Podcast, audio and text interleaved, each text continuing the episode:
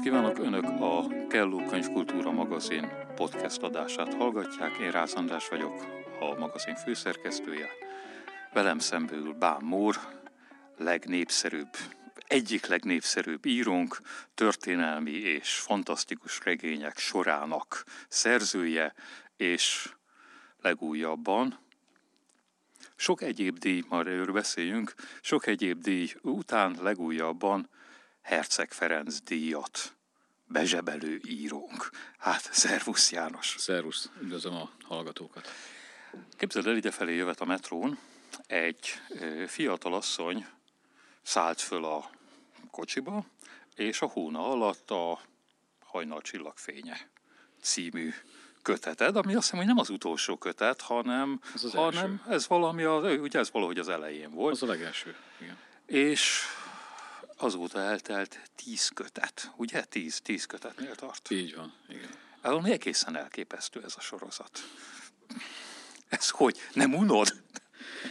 Nagyon tartottam tőle, jó a kérdés, tartottam tőle, amikor elkezdtük a sorozatot, hogy óriási, szab, nagyszabású, óriási mennyiség, tényleg egy kilóra is, tíz kötetre terveztük egyébként. De, de várj, várj, a, csak a hunyadit tervezted tíz kötetre, vagy a Dehogy három egész, hunyadit? A három hunyadit, persze. Tehát a, a kezdeti terv az volt, hogy a három nemzedéket, Hunyadi János, Mátyás király, Korvin János, majd egy tíz kötetes nagy sorozatban gyönyörűen megcsináljuk, megírom, a kiadó kiadja, és hát persze már akkor gondolkoztam rajta, hogy hát tíz könyv, te jó ég, hát eh, ahhoz rengeteg kitartás kell. És bennem és, volt. És ezek nem vékony könyvek, tehát ezek nem százoldalas könyvek, ezek ilyen, nem tudom, mekkorák, ezek ilyen 5-600 oldalasok. Hát most már a tizedik elég. Ugye? Ezek ez ilyen, a leghosszabb. Ezek, ezek ilyen testes kötetek. Így van. Tehát én, én nagyon komolyan tartottam ettől, és érdekes, hogy ez az egy nincs, tehát nem unom. Ez engem is meglepett, megmondom őszintén, mert csak a, a vállalkozás méretei miatt is ez benne volt azért a pakliba. De ami még ennél is nagyobb öröm, hogy az olvasók sem unják. Tehát az a... elég lenne, hogy én nem unom, de szerencsére. Hát az, az nem jó, hát az olvasók persze, hogy nem unják, hát az olvasók ezt szeretik, élvezik, pont azt kapják, ami, ami nem is tudom, szerintem évtizedek hosszú-hosszú évtizedek óta hiányzik a felnőtt irodalomból, mert az ifjúsági irodalomban volt mm, történelmi regény elég sok, de a, a, a komolyabb vagy komolyan vehető irodalomban, nem, az elmúlt évtizedekben ez teljesen hiányzik. Nem mondom, hogy teljesen, de, de nem volt ez előtérbe. Szerintem nagyon nagy hiány volt az olyan sok kötetes regénysorozatokból, amely egyrészt a magyar történelemre alapozza a, a az egészet, tehát a, a témáját a magyar történelemből meríti. És nagyjából ezt, ezt szoktam mondani, hogy példaképként a, olyas fajta sorozatok lebegtek előttem, mint Robert Mertnek a francia históriák, Drüónak az elátkozott királyok. Milyen, milyen jó sorozatok ezek. Ezek kiváló sorozatok, és hát ugye a magyar könyvkiadásban már rendre jelentek meg azok a sok kötetes szériák, amelyek egy nagy koncepció alapján egy-egy korszakról szólnak. A sápregények, a napoleoni háborúk koráról, a vikingkorról. Tehát egy, egy közös volt ezekben, hogy kizárólag más népek történelmét dolgozták uh-huh. fel. Viszont a magyar könyvpiacon tisztán lehetett látni, hogy ezek nagy sikert aratnak nálunk is. Tehát teljesen nyilvánvaló volt, és hát ezt azért mi tudjuk, hogy a magyar olvasó talán az átlagnál jobban érdeklődik, nyitottabb a történelmi regényekre, a történelmi témákra. És hát itt volt az a fajta éles ellentmondás, hogyha egyszer tudjuk, hogy a magyar olvasót érdekli a, a, a történelem általában, és hát én egészen biztos voltam benne, hogy a magyar történelem pedig különösen kell, hogy érdekelje a magyar uh-huh. olvasót, hogy akkor hogy a fenébe van az, hogy nincsenek olyan regénysorozatok a könyves polcokon, amelyek egy-egy korszakot vizsgálnak alaposan, színesen, érdekesen, kalandosan, itt már ez már az író választásán függ, de nem voltak nagyon ilyen szériák. Egy-egy nagyon kis példányszámban megjelent. Én, én is így látom, de mivel magyarázod ezt? Miért nem volt ilyen? Tehát azért a, voltak kiváló íróink, már, már a, tehát nem csak a,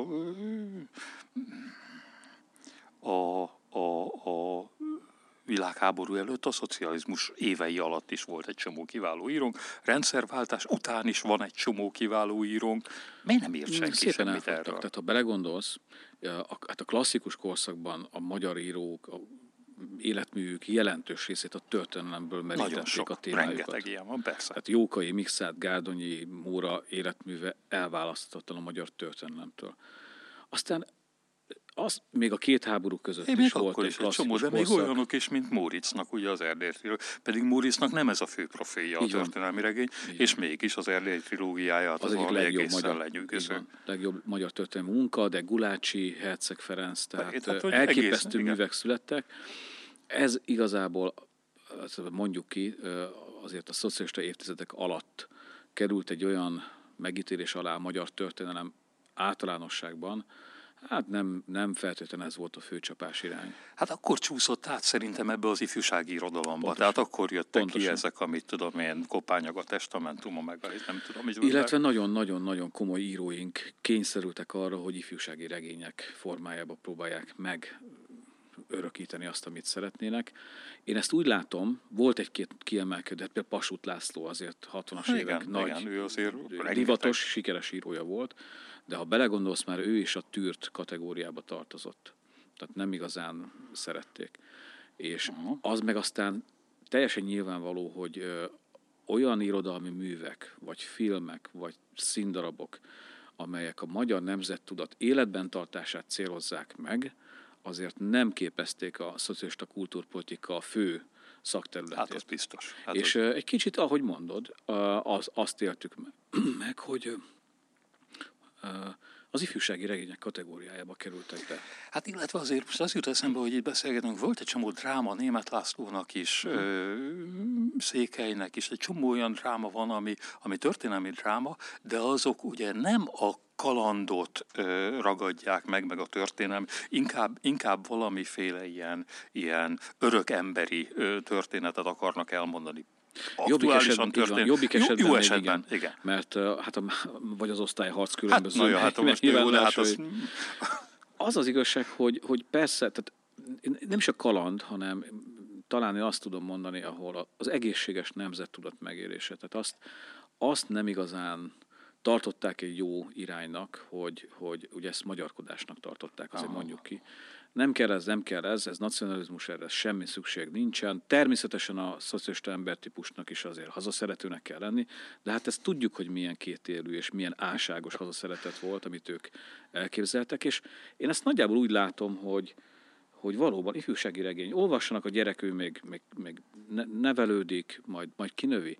Tehát egy kicsit úgy tekintették ezt, mint egy lépcsőfokot az ideológiai nevelésben, hogy megkerülhetetlen, de nem ez a lényeges és hangsúlyos elem. De a rendszerváltás után ez megszűnt, és mégsem jelentek meg tömegesen ezek, vagy hát pedig, pedig ez az a, a, a, a nemzeti hát nem is, hát a nemzeti érzés és a nemzeti romantika egyszerre azonnal föltámad gyakorlatilag. Ö, lobogtak a magyar zászlók, meg mit tudom én, volt Erdélybe bejártunk, meg nem tudom, mindenféle. Ö, de az irodalom ezt nem, ezt nem tükrözte. a, a gátak fölszakadtak, de a kultúrpolitikában nem volt egyértelmű rendszerváltás. Tehát nem történt egy olyan éles fordulat, ami arról szólt volna, hogy gondoljuk végig, hogy a kultúránk hol tart, hol tartunk azon a területen, hogy a magyar nemzettudat életben tartása, nem a fejlesztése, meg a eleve az életben tartásáért mit tudunk tenni, és sajnos azt kell mondanom, így most már azért jó pár év eltelt, évtized is lassan a rendszerváltás óta, hogy azért, ha végig gondolod, hogy a, a filmművészet, a könyvkiadás területén mennyire nem történtek meg azok a döntő változások. Voltak sokszor kudarcba fulladt kísérletek, ö, de azért a kultúrpolitikában ez finoman szólva megmaradt egy, egy mellékhangnak az összhangban. Érdekes, amit mondasz, most az jutott eszembe, hogy mintha, mintha ugye erről hát a közelmúltban volt nagy sajtó polémia is, de mintha ugyanaz történt volna a kultúrában, mint ami a gazdaságban történt, hogy az aktuális gazdasági vezetők privatizálták maguknak a gyárakat, már a, a értékesebb részeiket, uh-huh. hazavitték gyakorlatilag, és mintha ugyanezt történt volna a kultúrában, hogy azok, akik éppen ott voltak a kiadók élén, a kulturális lapok élén, a színházak élén, és a többi, azok fogták magukat, és azt mondták, ezen túl mi vagyunk a kultúra, pont. Pedig ők valójában az előző rendszer kultúráját képviselték, többé-kevésbé. Nem szólom le őket, meg köztük is volt egy csomó zseniális szakember, meg kiváló író, meg nagyszerű alkotó. Most nem minőségről beszélünk, itt politikai és kulturális irányultságról beszélünk. És én azt gondolom, hogy az, amit mondasz, az főleg az talán mondhatjuk utólag azért tisztán látszik ez a fő folyamat. És voltak e-, ettől eltérő hangok, voltak olyan művek, amelyek meg tudtak jelenni. Hát ha csak arra gondolunk, hogy Márai megjelent, az erdélyi szerzők reneszánszra de hát ezek sokszor majd, hogy nem szamizdat kiadásként jöttek be ugye? Hát igen, mert a kultúra meghatározó, kvázi a kritikai irodalom, az ezeket továbbra is ilyen marginális tényezőként kezelte, hogy hát ezek ilyen. És ilyen. valljuk meg, volt egy jelentős mértékű lenézés ezek iránt, a folyamatok iránt, nem csak minőségbeli szempontok, hanem ez a magyarkodás, ez nekünk nem kell. Tehát hát egy kicsit korszerűtlen, ilyen, korszerűtlen ilyen ezen már túl ilyen. vagyunk, hagyjuk a fenébe.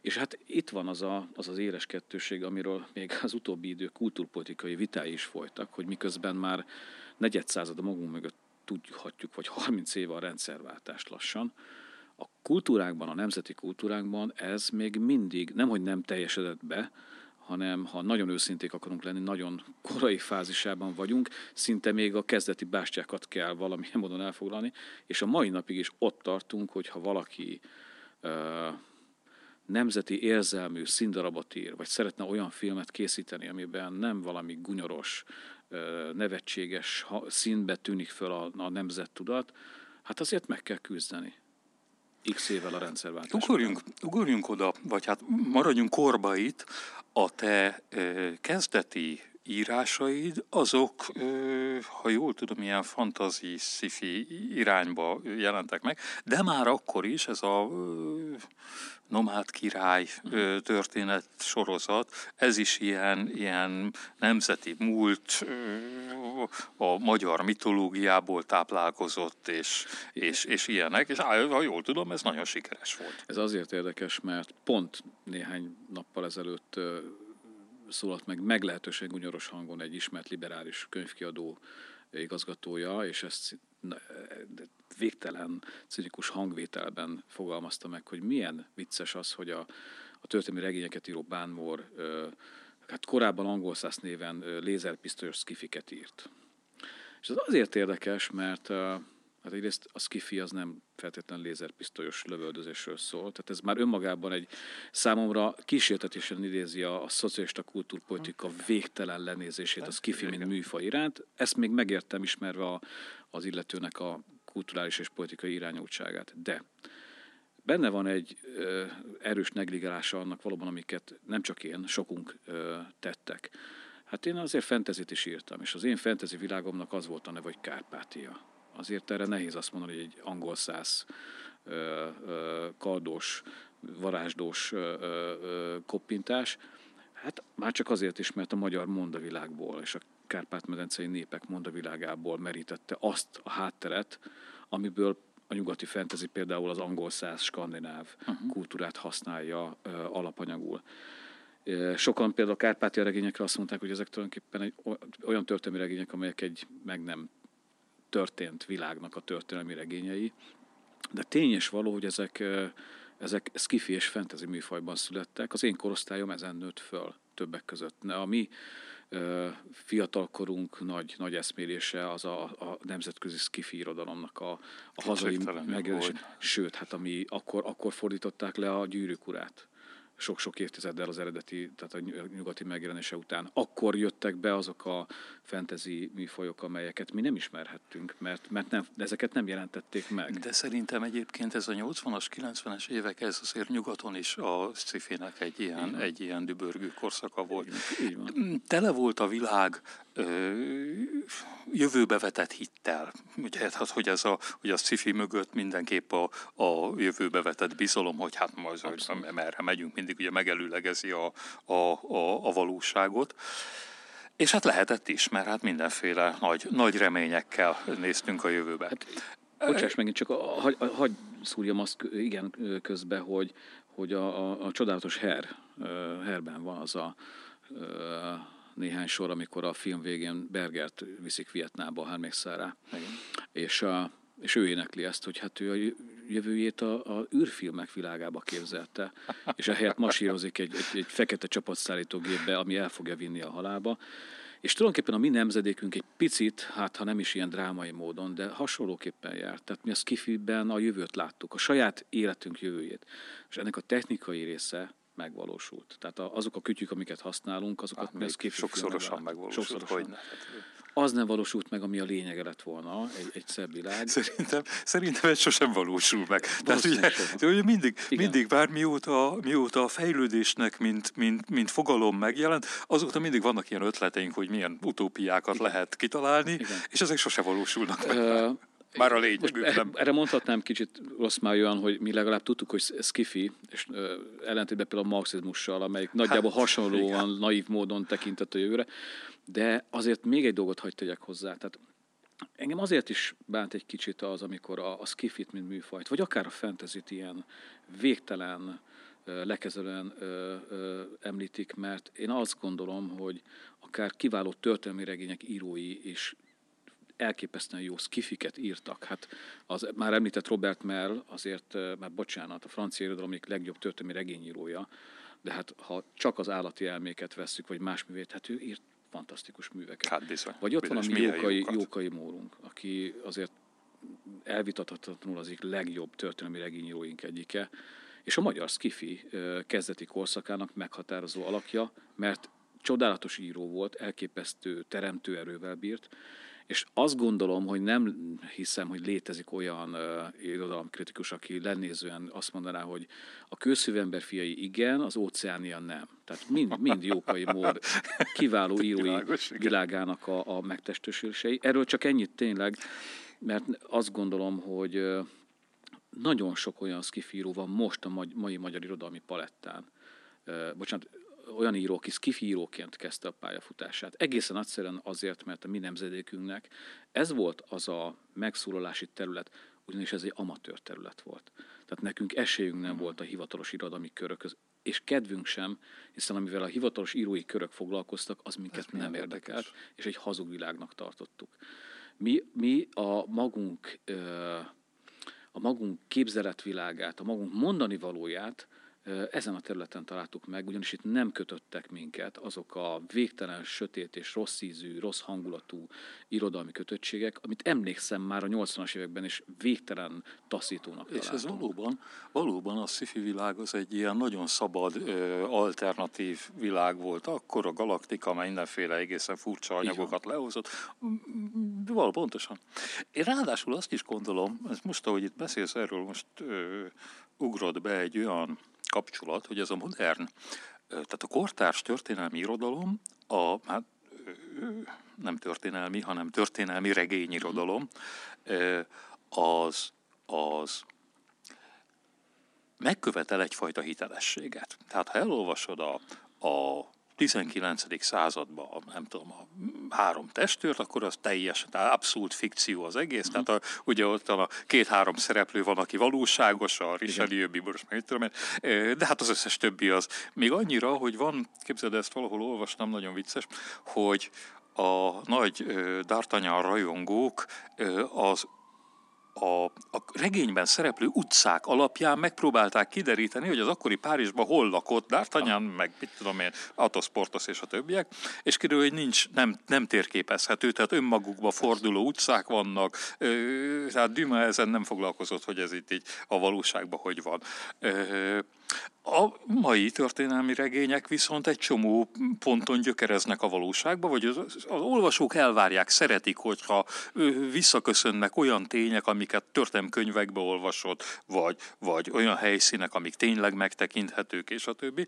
És ebben az értelemben a a történelmi regényírás az tulajdonképpen tudományos, fantasztikus mű mert hiszen tudományos kutatást, hát kvázi tudományos kutatást, egy történelmi kutatást kell hozzá végezni, hogy, uh-huh. hogy annak a realitás talaja meglegyen, és hát a fantázia meg hát muszáj bele, hogy...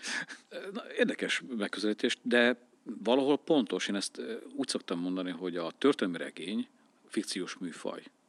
Nyilvánvalóan fikciós műfaj, hiszen mind regény. Minden regény fikciós műfaj. Azzal együtt, hogy a témáját a történelemből merítés. Hát a történelem, mint tudjuk, egy tudomány, egy társadalomtudomány. Ilyen értelemben egyébként tényleg ezt még nem hallottam így megfogalmazni, lehet tudományos fantasztikus műnek is nevezni némi malíciával. De hát, valóban a lényeg, a lényeg az, hogy mivel a múltból meríti a témáját, ezért nem csak illendő, de megkövetelhető alapfeltétel az, hogy egy történelmi regénynek legyenek történelemtudományos alapjai. De óriási a szórás. Tehát én azt gondolom, hogy annyira színes műfaj a történelmi regény is, hogy uh, olvastam már kiváló, nagyon szórakoztató történelmi regényt, aminek, ahogy Dümá könyvét említetted, tulajdonképpen egy-egy karakteren kívül meg a korszak úgy nagyjából stimmelt, az minden más kitaláció volt. Mégis adott egy történelmi hangulatot, hát, és valami, valamilyen szinten elhelyezett abban a korszakban. Hát van a klasszikus Walter Scotti irány, ahol egy létező korszakban a háttérfigurák létező karakterek, és a főszereplők fiktív karakterek, és gyakorlatilag kitalált figurákat mozgat az író egy, egy létező korban, és így mutatja be azt a korszakot. Ez egyébként a meghatározó a történelmi regényműfajban. Hát mert ez egy jól, jól kezelhető, és, és egy minden könnyű. kaland. Igen, ez egy könnyű történet, ugyanis ráadásul tudsz izgulni egy olyan főhősért, akiről nem akiről tudod, hogy élt vagy meghalt, hiszen... Ugye, hiszen ki tudja, mi történik vele. De a például, amit én a, a Hunyadival igen, pont csinálok, az, neked azért sokkal nehezebb, nehezebb dolgod van. Mert nyilván nekem az az előnyöm nincs meg, hogy vajon mi fog a Hunyadi 11. vagy meg 12. kötetében. Mi lesz a sztori vége? Mindannyian tudjuk, hogy mi lesz a sztori vége. A, aki elvégez az általános iskolát, az nagyjából sejti, főleg ha esetleg föllapoz egy-két könyvet ezt az előnyt én, mint író elveszítem. Tehát nem, nem, a, nem az a lényege ezeknek a regényeknek, hogy újabb és újabb fordulatokat vesz a főhős útja, ám bár tegyük hozzá, annyi mindent nem tudunk. Igen, ezt akartam mondani, hogy hát nyilván Mátyásról többet tudunk, Hunyadiról kevesebbet, Korvin Jánosról talán még kevesebbet. De hát azért sok mindent tudunk, ugye? Tehát hol, hogy, hogy rakott te ezt össze? Tehát a tényeket kitöltöd a fantáziával, mennyire, mennyire mozogsz itt szabadon? Mm, ez azért érdekes, mert ugye ez a regénysorozat az eddig megjelent tíz kötetével Hunyadi János életét dolgozza föl, Hát most úgy néz ki 12 könyvben, tehát még két kötet hátra van. Egy olyan emberről beszélünk, akinek ismerjük a történetét nagyjából. És ez nem csak azt jelenti, hogy amennyire elmélyültünk annak idején a iskolai tanulmányaiban, de például íróként nagyon más megírni az első egy-két kötetét egy ilyen sorozatnak, és az utolsó néhány kötetét. Egészen egyszerűen azért, mert például Hunyadi János életéről majdnem mindent tudunk, ami a karrierje egy bizonyos pontjától már ismerhető, hiszen a krónikák följegyezték a cselekedeteit, hát, tudjuk hol volt, oklevelét hol állította ki, mikor melyik falut kapta, adományozta el, milyen hadjáratokban vett részt, bár itt is rengeteg bizonytalanság van. Egészen más a helyzet például a fiatal korával, hát, vagy hát a, a, a származásával. Tehát egy olyan történelmi ikonról beszélünk, ami, amivel kapcsolatban a kezdeti pont nagyon bizonytalan. Nem tudjuk, mikor született nem tudjuk, hol született. Azt se tudjuk, hogy Magyarországon születette, vagy még Havasalföldön. A származásával kapcsolatban ezt el szoktam mondani, nagyon sok találgatás van a mai napig is. Ugye Sommáson ezt a történelmi könyveink elintézték úgy, hogy román családról van szó, hiszen a Vasalföldről származik. Én ebben egyáltalán nem vagyok biztos, már csak azért sem, mert a román nép, mint olyan, még a 15. században nem mm-hmm. azt jelentette, amit a mai 21. századi ö, ö, tudatunkkal képzelünk egy olyan társadalomról beszélünk Havasalföld, Moldva esetében is, ami sokkal színesebb és vegyesebb, etnikailag is vegyesebb volt, mint ezt feltételezik sokan. Én nagyon erősen valószínűleg tartom például az ő családi felmenői esetében is, mint ahogy a teljes havasalföldi vezetőréteg, vagy a moldvai vezetőréteg esetében, hogy etnikailag nem az olá népcsoportból származtak, hanem lovasnomád népek fiai voltak. Hát ezek a kunok, kunok besenyők, húzók, tatár. Hát ezt nagyjából már azért a történelemtudomány tisztázza, hogy, eh, hogy nagyon sok nép esetében nem önmagát szervezte állammá, hanem egy más etnikum szervezte állammá. Tehát őket. azt gondolod, csak hogy így értsem a dolgot, mm. hogy ugyanúgy, ahogy Erdélybe várog ez a ö, román, vagy akkori néven olák réteg, és bekerülnek a, a társadalmi munkamegosztásnak ezekre az alsóbb szintjeire. Nyilván egyénileg vannak kiemelkedések, vannak meggazdagodottak, meg mit tudom én, nemességre emeltek, de hogy azért nem ez a jellemző, hanem az, hogy ezek pásztorok, meg parasztok, meg nem tudom micsoda. És ugyanez zajlik a Havasalföldön is, uh-huh. hogy van egy, Sőt. van egy katona réteg, amelyik ott uralja ezt a területet, és ezek ottan... Sőt, erőteljesebben, mint Erdély esetében, mert Erdély azért a magyar honfoglalás követő évszázadokban egy stabil királyi hatalomnak alávetett terület, egy keresztény királyság uh-huh. elválaszthatatlan része. Havasalföld és Moldva a népvándorlásoknak van kitéve. Tehát nem sokkal a hunyadik korszak előtt még ezek a területek Kumánia, Kunország néven szerepelnek a térképen. Ezek a népek eltűnnek. Tehát az úzok, a besenyők, a tatárok, a, a nincs, kunok, igen. nyomok hát nincs, de hát nem tűntek el. Ezek a, ezek a, harcos népek szervezték meg ezt a két féldelemséget, a Havasalföldet és Moldvát is. A Basarab dinasztia, a nagy román nemzeti dinasztia, hát már a neve is török. Uh-huh. És pontosan tudjuk, hogy Nogály Kán, tehát a Dzsingiszida leszármazottak, ezeknek semmi köze az olá etnikumhoz. Eloláhosodott vezetőrétegről beszélünk. Ez azért, bocs, hogy közbevágok, mert marha izgalmas, mert Anonymous pont ezt írja a magyar, ö, magyarokról, hogy ugye bejönnek a honfoglaló. A magyarok itt találnak mindenféle népet, erre rátelepednek, mi vagyunk a nemesség, ö, mondja Anonymous. De ezek szerint ez, ö, ez nem egy ilyen képtelen fantázia, hanem itt arról van szó, hogy a, hogy a nemesség meg a köznép között ö, nem csak a krónikák van, mondhatnám azt is, hogy nem csak Angliában, mert ugye Angliában pont ugyanezt történik, csak ugye nem a, nem a nép jön be, hanem a, a nemesség norman, jön be. A, a francia norman, hódítók, norman hódítók szervezik meg Rátelepülnek gyakorlatilag ott az angol száz, nem tudom. Bocsánat, hát az oroszokat is a, a, a varég viking törzs. Igen, tehát hogy ez, ez, ez valószínűleg több, többször megtörténik a történelem folyamán, és akkor ebbe az összefüggésbe teljesen reálisnak tűnik, hogy Vagy, hogy, hogy még egy példát, hogy mondjunk a bolgár népet is, török, bolgár, ugyanúgy lovasnomád népek szervezik állammá, akik később beolvadnak a szláv köznépbe és elszlávosodnak. Ahogy a vikingek eloroszosodtak, elszlávosodtak, ahogy a normánok, hát kicsit nehezebben adták fel a, a, a francia nyelvüket, feladták. de Robin Hood idején már azért nagyjából Igen. feladták. Tehát ez a történelemben nem, hogy ritka eset lenne, egészen gyakori a, a középkor tekintve, és lehet, meg, nekem is meggyőzés, hogy a magyar etnogenezisben is nagyon hasonló dolognak kellett történni, ami sok szempontból magyarázhatja azokat a vitákat, amelyek a mai napig is végtelen komoly indulatokat keltenek, finnugor kontra török. Mm. Egyiket sem kell elvetni Ez szerintem. valószínűleg nem egy egységes Nem egy egységes, sőt biztos nem egy egységes. Ez.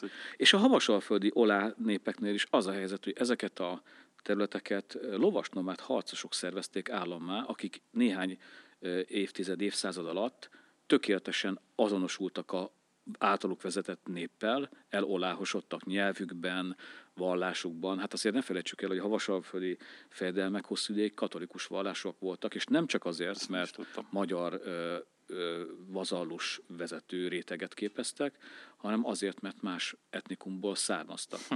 Ezeket érdekes, én azt látom, hogy a román történetírás is egy kicsit kelletlenül kezdi felfedezni és elfogadni, de nem könnyű. Tehát ugyanúgy megvannak azok a nemzeti toposzok, ami nálunk is megvoltak, minden népnek megvannak.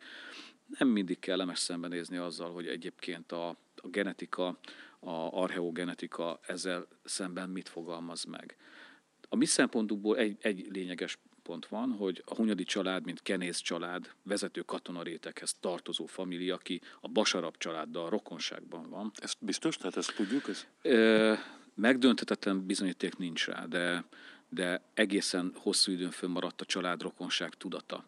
Én láttam olyan Basarab címer, ugye a Basarab címer, a, a mai Havasalföld címere, a román címerben is ez benne van, egy sasmadár, amely a csőrében egy keresztet tart. Uh-huh. A korai ábrázolásokon pontosan ugyanúgy néz ki, mint a holló, amely a csőrében egy gyűrűt tart, és én láttam olyan Basarab címert, aminek nem kereszt van a csőrében, hanem gyűrű. Ezek, ezek a múlt ködébe vesző, nagyon sok oklevél megsemmisült, tehát teljes mértékben szerintem soha nem tisztázható, izgalmas történelmi kérdések. Na most itt jön a, egy regényírónak nem az a feladata, hogy évtizedekig kutassa, hogy ugyanis ja. meggyőződésem, hogy pontosan, biztosan soha nem fogunk már tudni.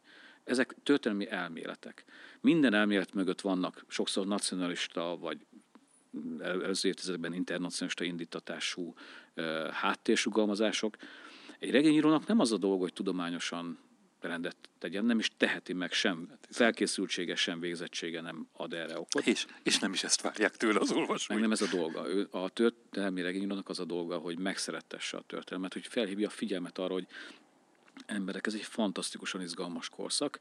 Az őseinkről beszélünk. Tehát a magyar királyság 15. százada az nem egy másik galaxis, az nem egy kitalált világ, az a mi nemzetünknek a múltja, az a fél ezer évvel ezelőtti őseinknek a hétköznapi élete és a hétköznapi küzdelmei.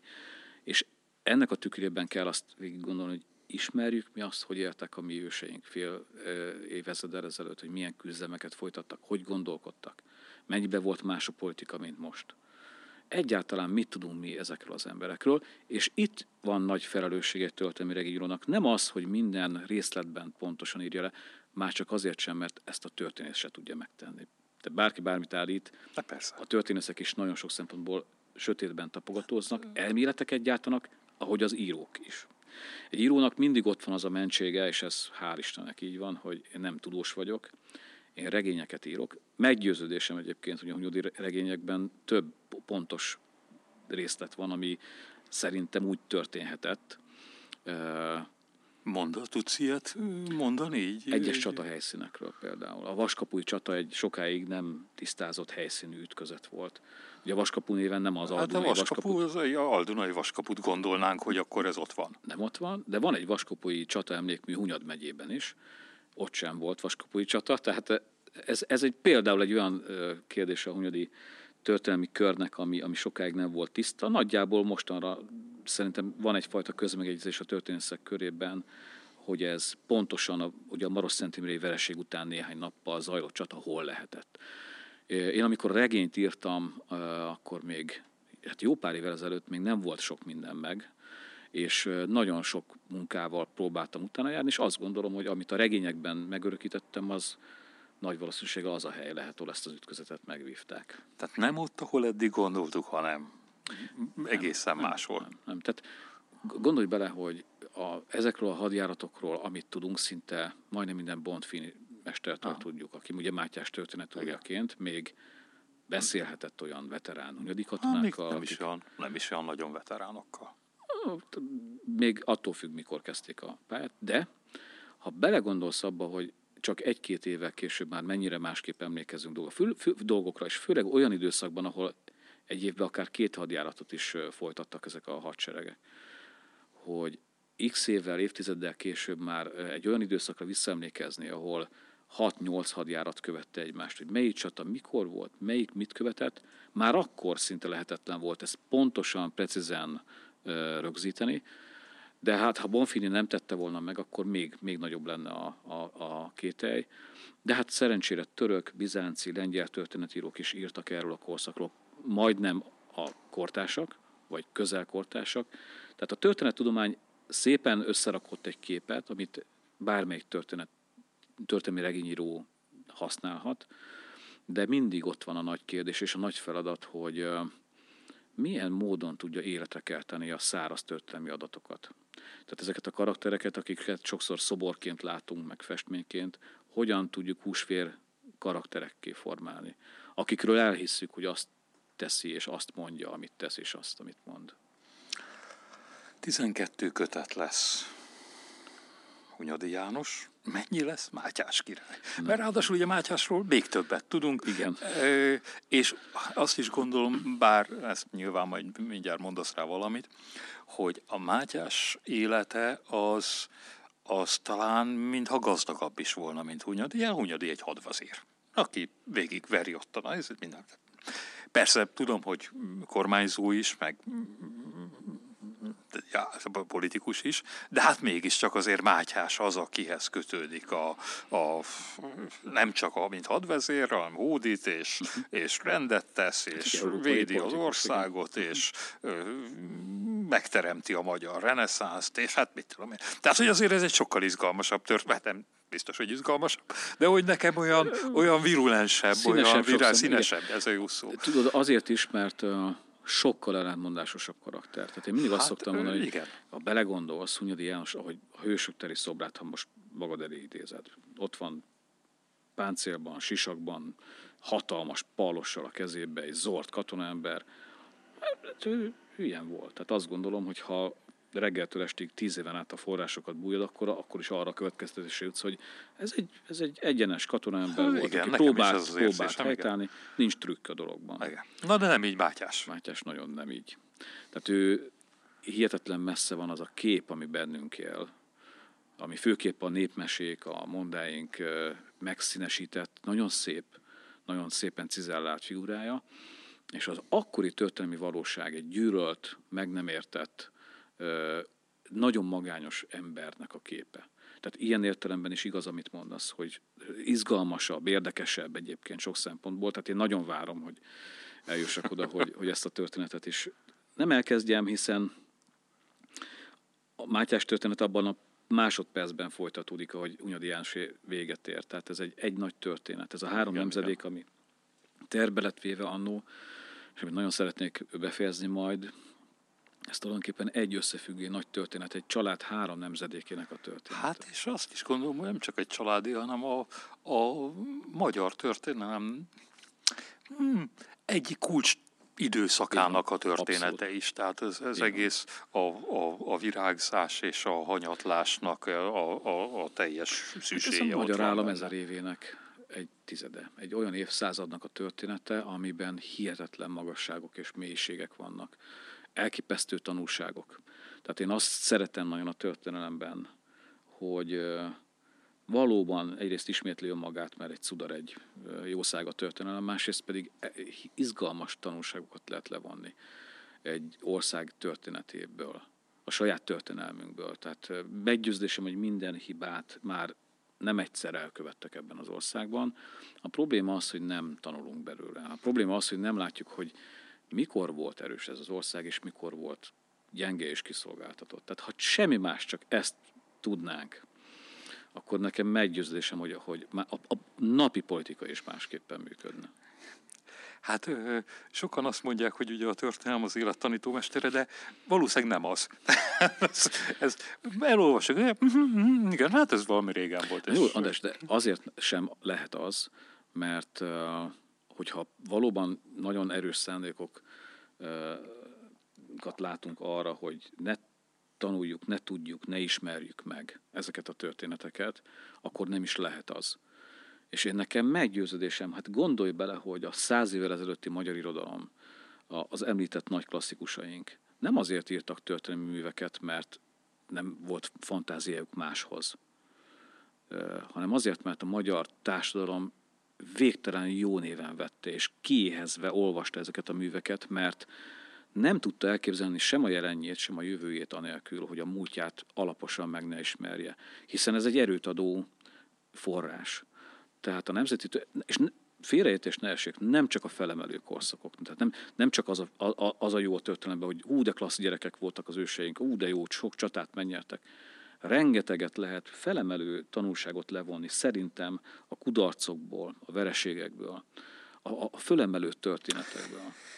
Mátyás tulajdonképpen egy ilyen kudarcos alak.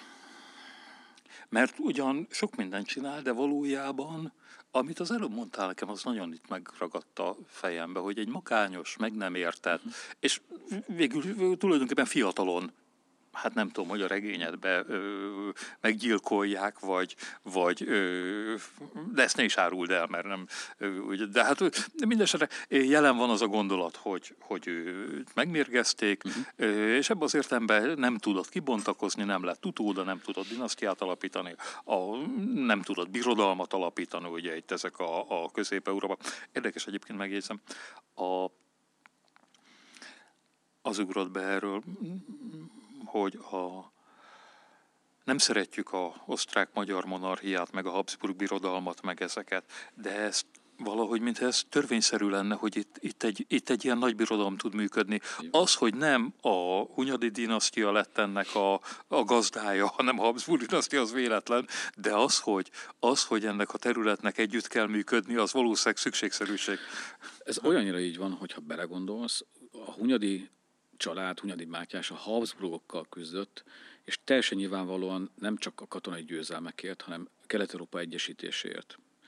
amiben közben, utána hát közbe jött egy 150 éves és meg ez török, csomó, török hát uralom, de nyilvánvaló volt, hogy, hogy ezek a, és az akkori magyar királyságot sem nevezhetjük olyan nagy hatalomnak, ami világpolitikai szempontból mondjuk gátját tudta volna állni az oszmán terjeszkedésnek. Tehát a magyar királyság még Mátyás idején is legalább vagy a magyar királysággal szemben a török birodalom 5-6-szoros katonai gazdasági túlerőben volt. Tehát elképesztően aránytalan túlerőben voltak velünk szemben a hódítók, akik ezt a területet megpróbálták elfoglalni.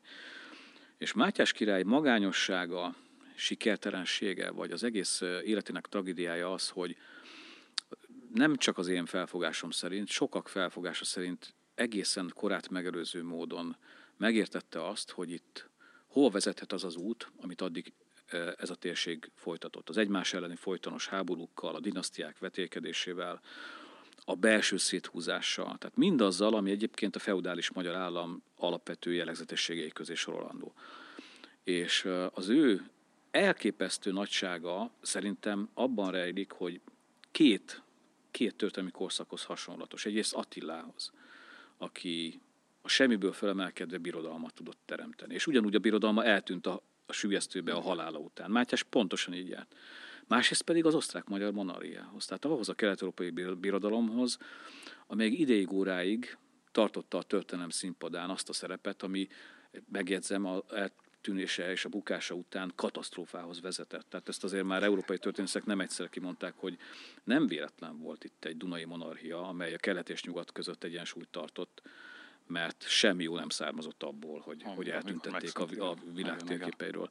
Még annyit esetleg, hogy igen, amikor Mátyás meghal 1490-ben Bécsben, április 6-án lehunja a szemét, és tulajdonképpen onnantól, ha belegondolsz, 36 év múlva ott van Mohács. Tehát a legerősebbnek, ez egyik legerősebb magyar állam, ami a történelem során létezett. A Mátyás birodalma, ami nem csak a magyar királyság természetesen, hanem a, az osztrák tartományok, Felső Ausztria, Szilézia, a cseh korona, ami hát azért mégis nagyjából a morva területekre értendő, a vazallus tartományok, Bosznia, Havasalföld, Moldva. Ez egy olyan erős birodalom, ami eséllyel vehette volna fel a történelmi versenyt a, a, a nagyhatalmi létért. És az a birodalom, amit, amit ő létrehozott a fekete sereg megteremtésével, az egy olyan csodálatos példa, ami szerintem a, a halála dacára és a mindadnak dacára, ami a halála után következett is, azért ad nekünk egy nagyon izgalmas példát, hogy hát gondolj bele, egy magyar ember, egy magyar középnemes, fölemelkedve, nem a Habsburgok, nem a Jagellók, nem a, mert mi mindig külföldről várjuk, hogy majd, majd valami külföldi segít nekünk, majd valami, valaki majd megment minket. De van egy példánk, hogy nem kell, hogy megmentsenek minket, nem kell, hogy majd megmondják, hogy kell. Majd van köztünk, aki meg tudja mondani, és föl tudja emelni ezt az országot, és nem csak fölemeli, hanem birodalommá tudja tenni. Egy olyan birodalommá, ami esélyes arra, hogy megállítsa az iszlám terjeszkedést a középkorban.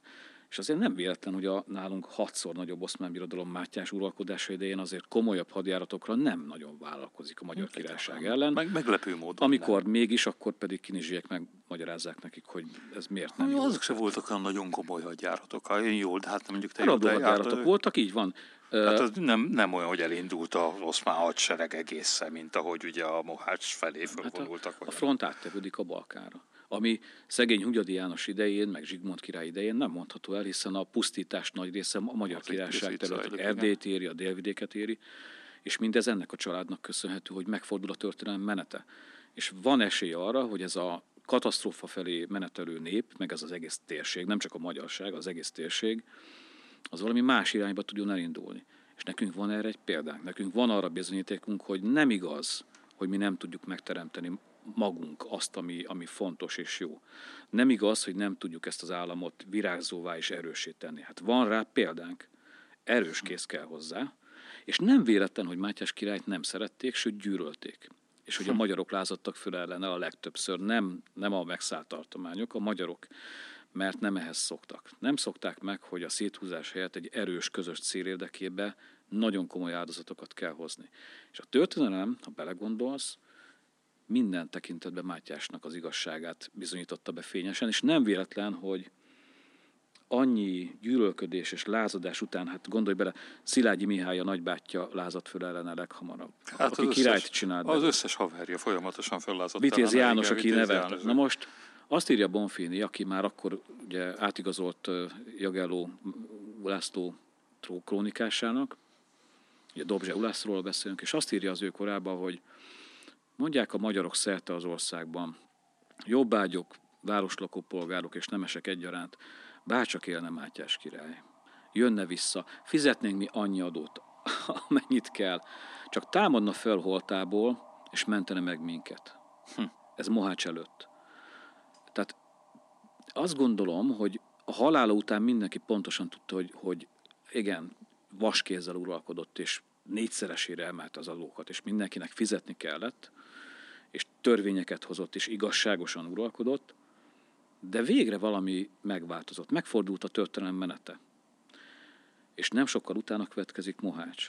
Hát megdöbbentő, amit mondasz, hogy ezt, ezt ezek szerint a, a, a kortársak él, megélték. megélték. Tehát, hogy ezt, ezt, ezt fölfogták, átlátták. Már Mohács előtt fölfogták, és gondolj bele, hogy Mohács után gyakorlatilag elindul az a, az a mítoszképzés, és emiatt indul el. Tehát nem csak a, a Mátyás király által fölkért írók, Ranszánó, Bonfini, meg a fabulák, meg a nép.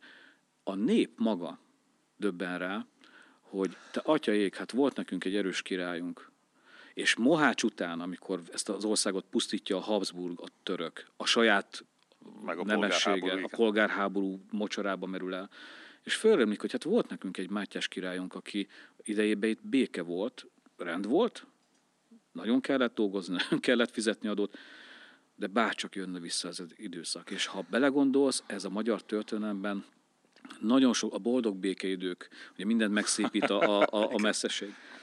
De ez egy De nemzeti királyság. Mátyás, hagyd elmondja, hogy, hogy úgy maradnak fenn ezek a sztorik, hogy nem csak magyar mesék, hanem délvidéken, szerb, horvát, román, tehát egy csomó a, a velünk élő népeknek a legendáiba is jelen van Mátyás. Hát én el szoktam mondani írósú találkozókon, engem nagyon meghatott, mikor először hallottam, hogy amikor a Szlovénia független lett 91-ben. 91 nyarán ugye ők váltak ki először a jugoszláv köztársaság, népköztársaságból, és hát volt nekik egy 15 napos kis háborújuk a jugoszláv néphadsereggel, és akkor végre ez a, ez a kis nép szabad lett. 91 nyarán. Gondolj bele, a szlovén történelemben először ez a nép teljesen független. Mert azelőtt mindig, ugye Jugoszlávia, Szerb, szlovén királyság, Ausztria tartománya voltak. És rögtön végeztek egy felmérést a szlovénok, hogy ki a legnagyobb történelmi hőse Szlovéniának. És hát az derült ki, hogy Mátyás király.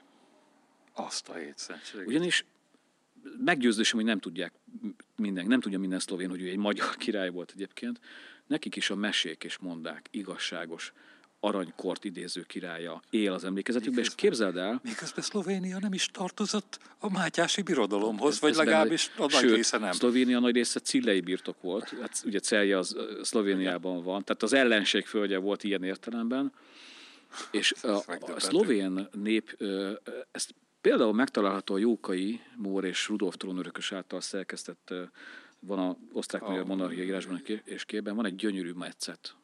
Egy szlovén monda, ez Karintia kötetében van, ami úgy szól, hogy Mátyás király nem halt meg, csatát vesztett, menekültében a szlovén hegyek közé, az Alpok hegyei közé menekült a fekete sereg megmaradt lovagjaival, és a barlang rájuk záródott, és álomba merültek és amikor háromszor körbeéri Mátyás király szakálla a kőasztalt, amire álmában ráborult, fölébrednek, megnyílik a barlang szája, és Mátyás király életre kell, és a fekete sereggel újra felvilágoztatja Szlovéniát. Na most gondolj bele, ez egy velünk együtt élő szláv nép, amelynek Mátyás király gyakorlatilag egy mitikus, olyan, mint király az angoloknak. Igen, igen, igen. És ez nem a itt eljött történetíróknak a rafinériája, hogy ezt elérték. Ez az a szeretet, ami a horvátokban is megvan. A románokban nincs, mert ők, bennük egy öröksebb, hogy ők úgy tudják, hogy román volt, de hát amennyit ütötte a havasalföldi oláhokat, meg a moldvaiakat, nem tekinthető azért, ez teljesen egyértelműnek. De a szerbekkel együtt a, a, a délszláv népekkel együtt olyan hát mondák élnek róluk. is, tehát a, a, a felvidéken persze, is van csomó De hát ugye ott, jó, de hát az mégiscsak a magyar állam hát, részét igen. képezte, de figyelj ide, például a délszláv népmondákban gyönyörű énekeket zengenek, nem csak Karajevics Márkóról, aki egy Mátyás király volt ott szerb népmesehős, most az zárójelbe jegyzem hogy Hunyadi János is ők szerbnek tartják, de például Banovics Szekula, az egyik nagy népmesei hősük. Sose ő Székely János bán volt, Hunyadi Sógor. Banovics Szekula. Banovics Szekula. Székely bán, aha. Igen. Vagy, vagy ugye Karamika, tehát ő, ő Szilágyi Mihály a szerbek körében is egy mitikus hérosz, tehát aki, aki, aki elvagol Konstantinápolyba, megcibálja a szultán szakálát. Tehát ezek a figurák, ezek beleívottak a, ezeknek a népeknek az, a, a közös tudatába. És ez az utolsó korszakunk, amikor a történelmünk még ilyen értelemben egy. Bár komoly harcaink vannak már egymással, de van egy közös ellenségünk. Jut eszembe, ha már csak hogy kanyarodjunk vissza a könyvekhez is, bár ugye nem nincs ilyen kötelezettségünk, de meg nem merült föl, hogy ezt szerbül, horvátul kihagyjátok a, a hunyadi sorozatot? Hát hiszen, hogyha ez a hunyadi, ez ott is, meg egyáltalán a hunyadi család, ez, ez ilyen módon a, a kultúrában jelen Fölmerült, van. Én azt gondolom, hogy a legnagyobb valószínűséget például egy lengyel, ettől függetlenül egy lengyel fordításnak lehetne. Uh-huh. Bár Mátyás király harcolt a lengyelekkel, tehát ő volt az utolsó olyan magyar király, aki nagyon komoly háborúkat vívott a lengyelekkel, de a helyzet az, hogy a, a szerb, horvát, szlovén néplélekben, népmondákban ez megvan, de ennek nagy részt, vagy ezt nagy részt azért kiölte és kilúgozta a 20. század uh-huh. nacionalista uh, hulláma. Tehát ha arra gondolsz, hogy Hunyadi Jánosnak a Nándorfehérvári várterületén nem lehet ma sem szobra. Ma, amikor a legjobbak a kapcsolataink a szerbekkel.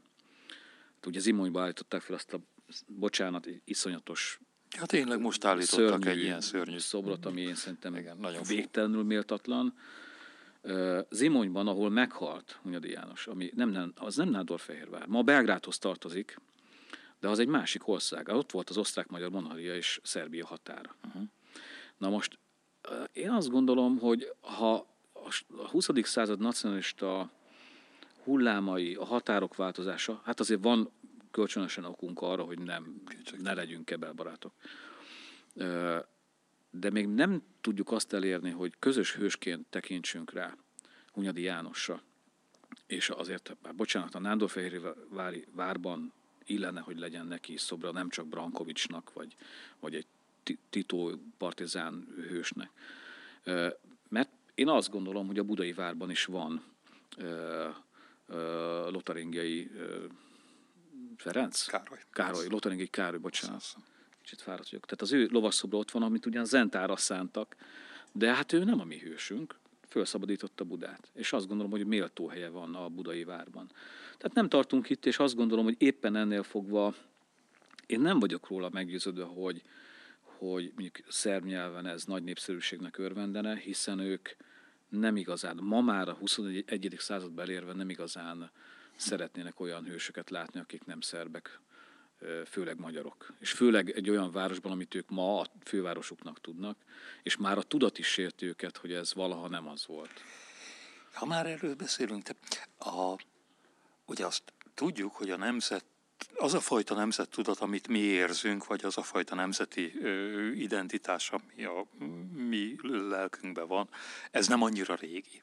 Hunyadék hogy gondoltak magukra? Tehát ő, ő minek gondolta magát? Oké, okay, jó, magyar nemes volt, a magyar király alatt valója, de hogy ezen túl gondolt bármit? Nagyon érdekes, ugyanis ez a vízválasztó Hunyadi János uralkodásának, a kormányzó uralkodásának a kora, és Vitéz Jánosnak a, a szerepét itt hagy emeljem ki, aki ugye Váradi ö, püspökként Hunyadi János nagy segítőtársa volt. Ő írta a diplomáciai leveleit. Tehát ő egy olyan szellemi hátteret biztosított Hunyadi céljai eléréséhez, ami meghatározó volt. És ez a Vitéz János nevű ember, aki Körös megyei magyar nemes volt, megfogalmazott egy nagyon érdekes gondolatot. És az ő leveleiben Hunyadi aláírásával jelenik meg először az a fogalom, hogy haza pátria. Tehát ő az a köznemes, tehát ő nem tagja az, az országot vezető arisztokrata nagycsaládoknak. Hunyadi János sem tagja. Igen, hát ugye csak... És ők ö, Vitéz, és Vitézen keresztül Hunyadi János az, aki meghonosít egy, egy forradalmian új gondolatot, hogy a haza az nem csak a, a bárói ligáké, ez a haza mindenki. És amikor Hunyadi János a Maros Szentimdei vereség után, ahol megsemmisítik a maradék erőit a törökök, körbeküldi Erdélybe a véres kardot, és mindenkit fegyverbe hív, néhány évvel a budai nagyantalféle parasztháború után. Tehát a parasztok kezébe ad fegyvert, amit senki nem merne megtenni. Még a török legnagyobb te, ö, veszedelme idején sem. Akkor megfogalmaz egy olyasmit, hogy mint Árpád apánk, a honfoglaló magyarok küldtek körbe véres kardot, és azt mondja, hogy nem csak a nemesek dolga megvédeni a, a hazát, bár ez a középkorban alap. Igen. Tehát a jobbágy nem harcol, miért harcol? Az a dolga, hogy a földet túrja és termeljen. A nemesség dolga harcolni. Hunyadi azt mondja, hogy nem. Mindannyiunk dolga harcolni, ha kell, és ha kell, akkor ott, oda kell menni. És ő fegyverbe hívja a parasztokat, a jobbágyokat, a városlakókat, a céhesmestereket, mindenkit.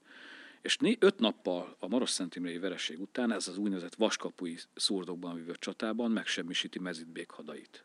Egy kiképzetlen, bosszúra vágyó, hiszen olyan embereket hív fegyverbe, akiknek a falvait elpusztítják, hm. akinek a családját elrabolják, rabszolgának húzolják.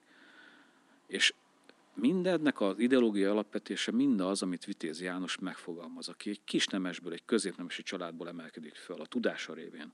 És azt mondja, hogy nem, a, a, van egy ilyen kifejezés, hogy haza. Nem használják korábban ezt a szót. Országlakosokról beszélnek. Úgy, mint ma állampolgárok. Igen, igen. És azt mondja, hogy ez nem csak az országlakosok, mi a hazának vagyunk a fiai.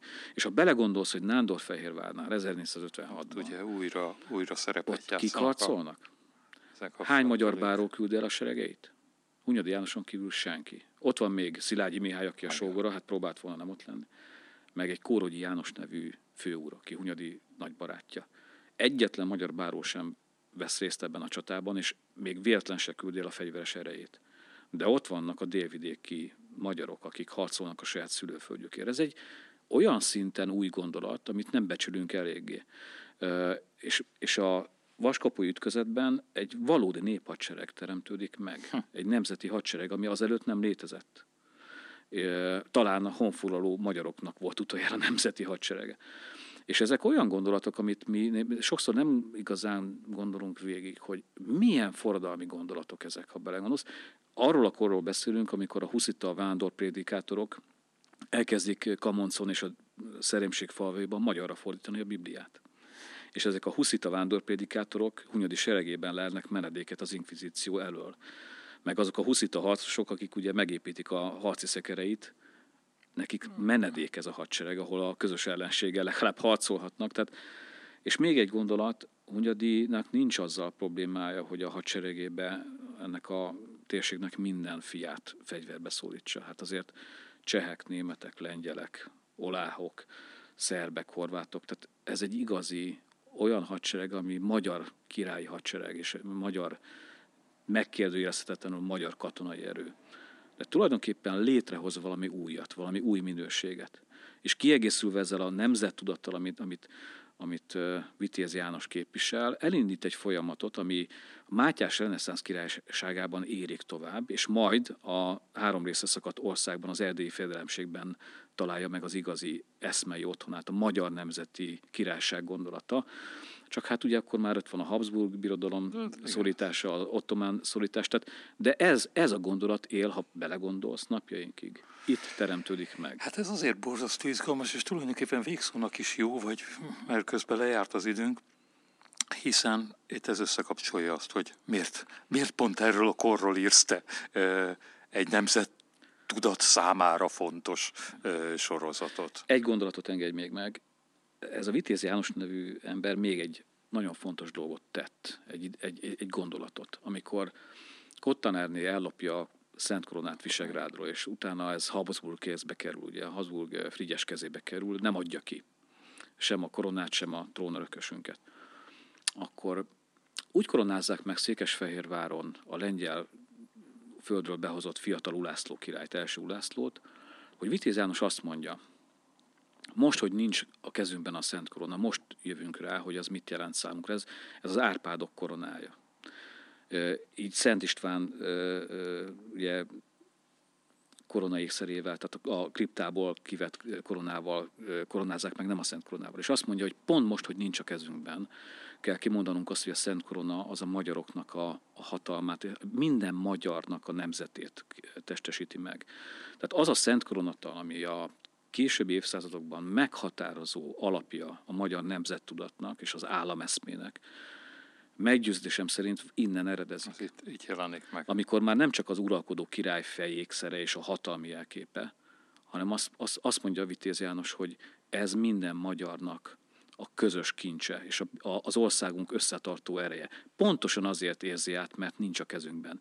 És amikor Mátyás 80 ezer aranyért kiváltja, akkor tulajdonképpen egy olyan szakrális hatalmat és, és ö, erőt állít vissza, amit az ő nevelője fogalmazott meg először, és az én felfogásomban nem csak a fekete nem csak a birodalomépítés, hanem ezek az eszmei alapok azok, amelyek szerintem nem egészen megbecsült építőkövei a mai magyar nemzettudatunknak, és ezt is meg kell ismernünk. János, nagyon szépen köszönöm ezeket a gondolatokat, önöktől pedig búcsúzunk. Viszontlátásra! Mindenhez kívánok!